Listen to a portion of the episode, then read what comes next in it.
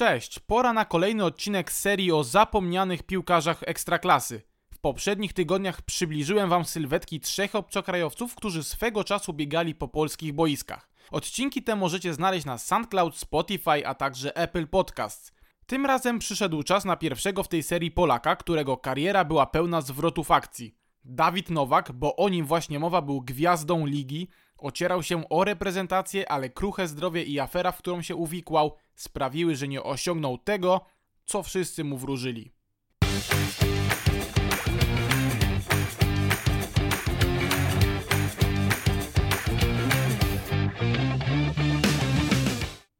Chrubieszów. Niewielka, niespełna 20-tysięczna miejscowość w województwie lubelskim. Od granicy z Ukrainą dzieli ją jakieś 20 kilometrów. Ten rejon Polski to przede wszystkim jedne z najżyźniejszych gleb w naszym kraju, które wydają mnóstwo obfitych plonów, a w listopadzie 1984 roku wydały na świat jednego z najbardziej obiecujących, w swoim czasie oczywiście, polskich piłkarzy. Dawid Nowak swoją karierę rozpoczął w lokalnej Unii Chrubieszów, która wówczas balansowała pomiędzy klasą okręgową a czwartą ligą. Co ciekawe, nasz bohater jest drugim po Tomaszu Kiełbowiczu wychowankiem Unii, który na dłużej zadomowił się w polskiej ekstraklasie.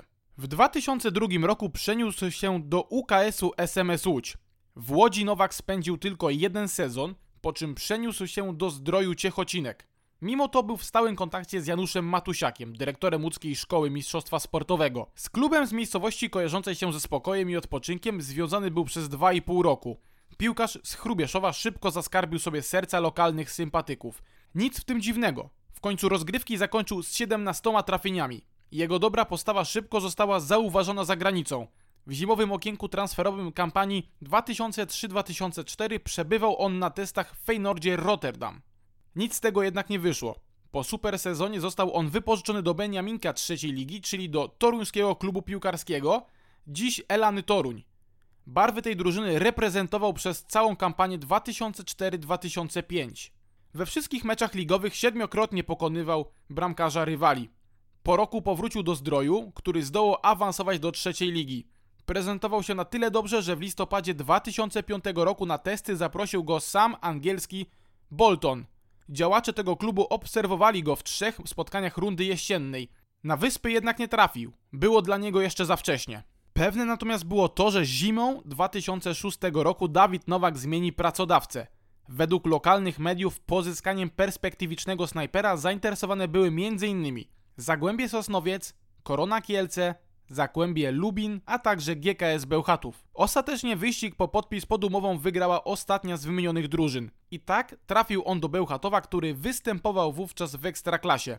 Wybrał sobie numer 17 i trzymał się go aż do sezonu 2008-2009, kiedy to zmienił go, jak na rasowego napastnika przystało, na dziewiątkę.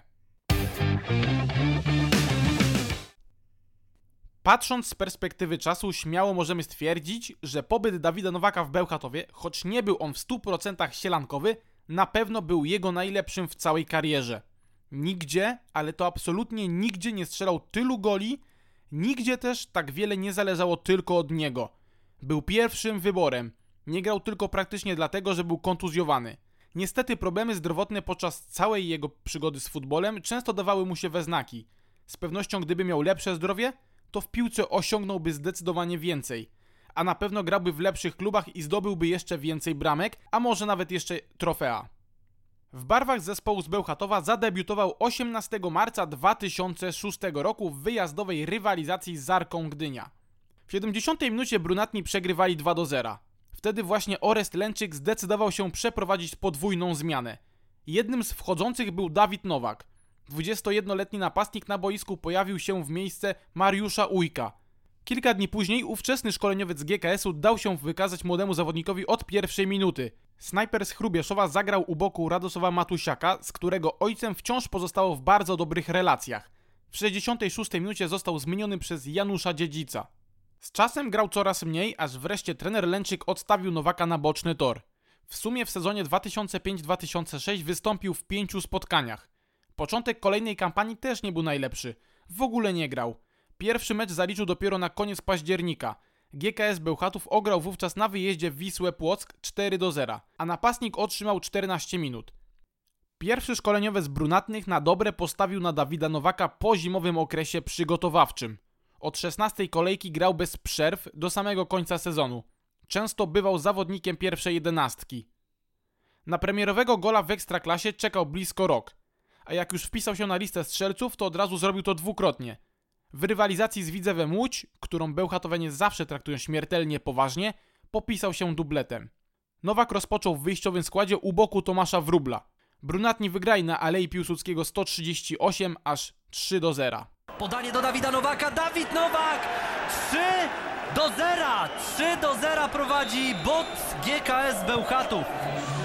A teraz pewnie trzeba się zastanowić, czy będzie powtórka z pierwszej kolejki. Wtedy 6 do 0 Bełchatowianie pokonali Górnika Łęczna.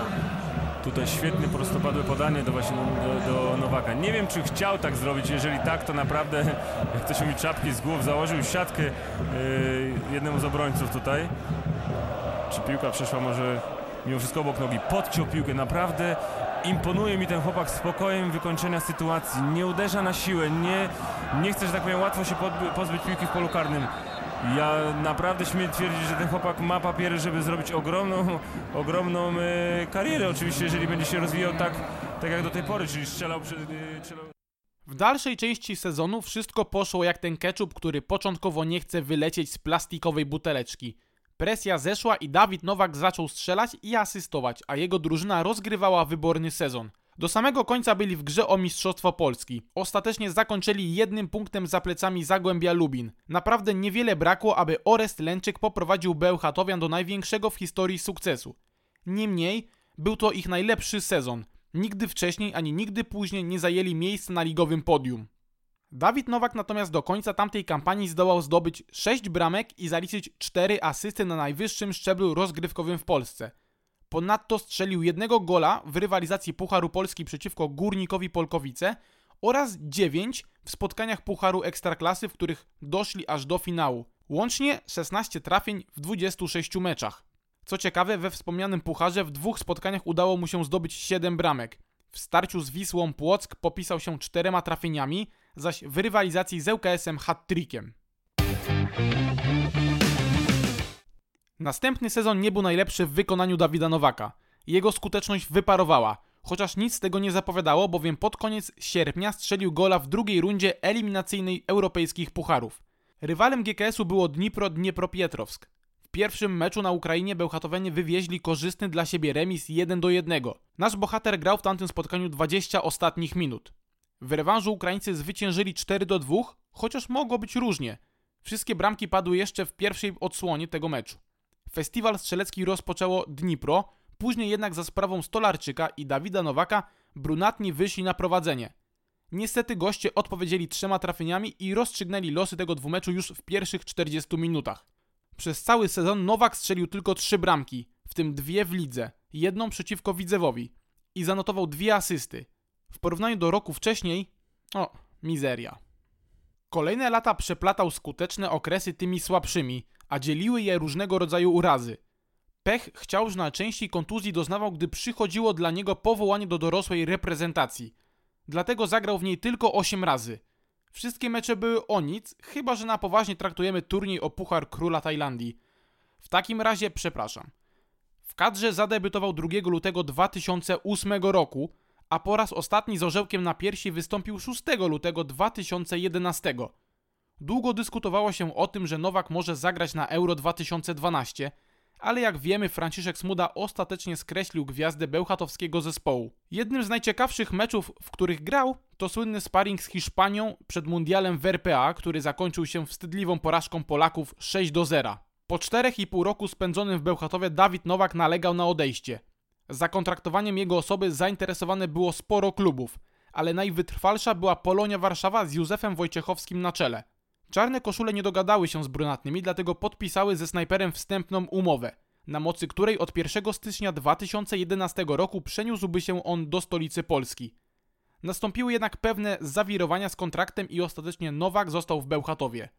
W sumie w koszulce GKS-u występował przez 6,5 roku.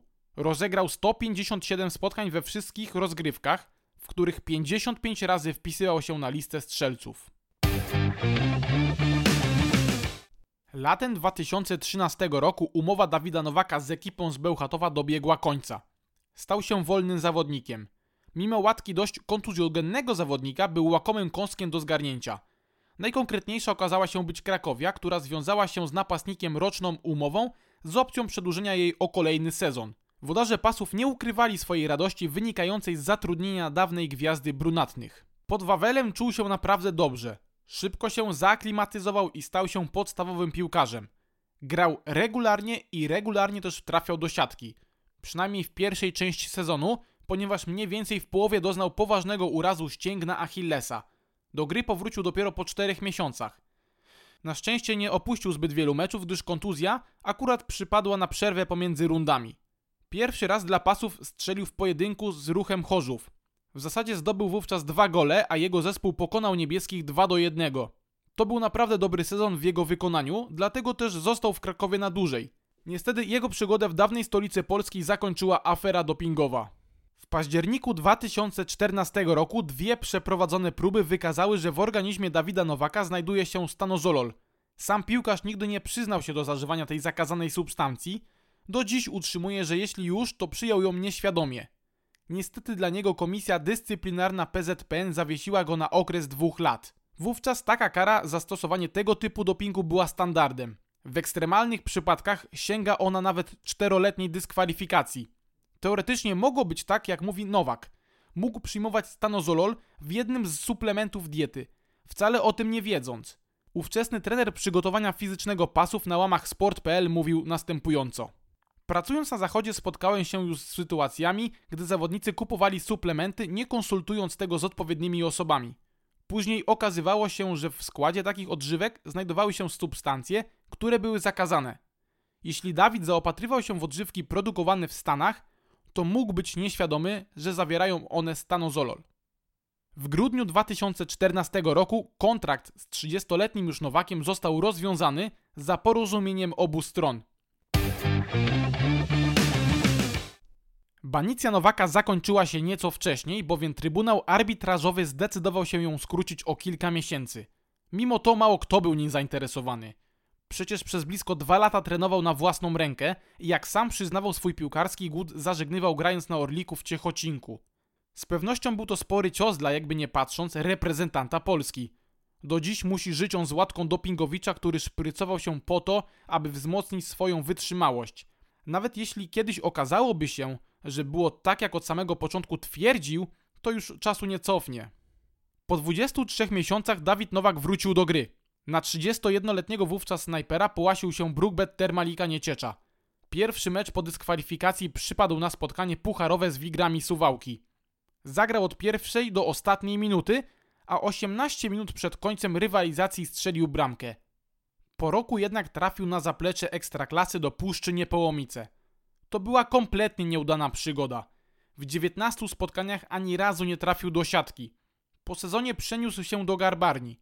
Liczył na to, że w Krakowie ponownie wróci na dobre tory. Miał tam pewne miejsce w wyjściowej denastce, ale niezbyt przyłożyło się to na jego statystyki. Zdobył tylko jedną i jedyną bramkę, która jednocześnie była jego ostatnią w karierze. W 26 minucie starcia z Rakowem Częstochowa pokonał on Michała Gliwę, a jego zespół podzielił się punktami z podopiecznymi Marka Papszuna. Wraz z końcem kampanii 2018-2019 zawiesił but na kołku i przeszedł na piłkarską emeryturę. Dziękuję za wysłuchanie tego odcinka i do usłyszenia już w przyszłym tygodniu. Trzymajcie się, cześć!